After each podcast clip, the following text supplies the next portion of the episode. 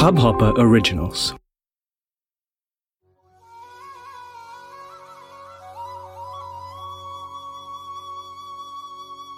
पूजा विधि इस प्रकार से है कि नारद पुराण के अनुसार होलिका दहन के अगले दिन, रंग वाली होली के दिन प्रातःकाल उठकर आवश्यक नित्य क्रिया से निवृत्त होकर पितरों और देवताओं के लिए तर्पण, पूजन करना चाहिए साथ ही सभी दोषों की शांति के लिए होलिका की विभूति की वंदना करके अपने शरीर में लगाना चाहिए। घर के आँगन गोबर से लेप कर उसमें एक चौकोर मंडप बनाना चाहिए।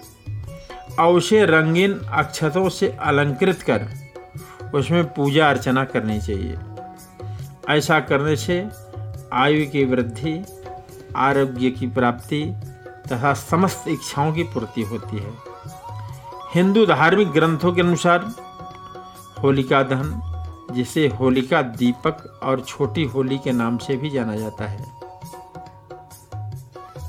सूर्यास्त के पश्चात प्रदोष के समय, जब पूर्णिमा तिथि व्याप्त हो तो करना चाहिए। भद्रा, जो पूर्णिमा तिथि के पूर्वार्ध में व्याप्त होती है, उस समय होलिका पूजन और होलिका दहन नहीं करना चाहिए। सभी शुभ कार्य भद्रा में वर्जित हैं। होलिका दहन के मुहूर्त के निम्नलिखित बातों का ध्यान अवश्य रखना चाहिए।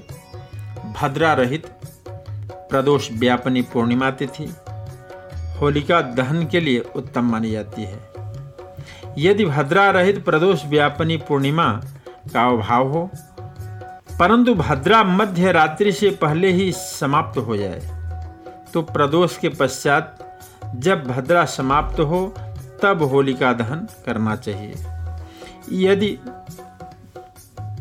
भद्रा मध्य रात्रि तक व्याप्त हो तो ऐसी परिस्थिति में भद्रा मुछ के दौरान होलिका दहन किया जा सकता है। परंतु भद्रा मुख में होलिका दहन कदापि नहीं करना चाहिए। धर्म सिंधु में इस मान्यता का समर्थन किया गया है। धार्मिक ग्रंथों के अनुसार भद्रा का मुख में किया गया होली दहन अनिष्ट फल देने वाला होता है, जिसका परिणाम न केवल दहन करने वाले व्यक्ति को, शहर और देशवासियों को भी भुगतना पड़ता है।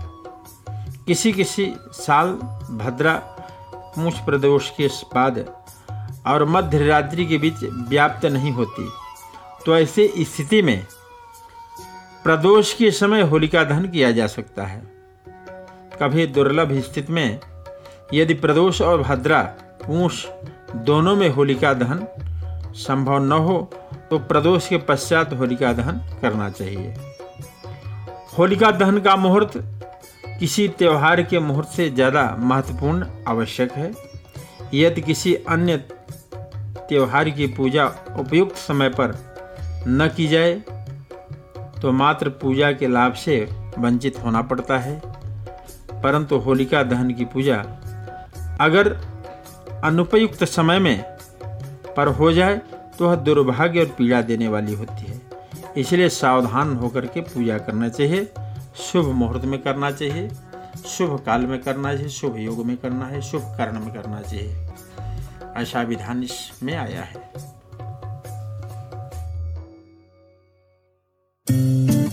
इस हब हॉपर ओरिजिनल को सुनने के लिए आपका शुक्रिया।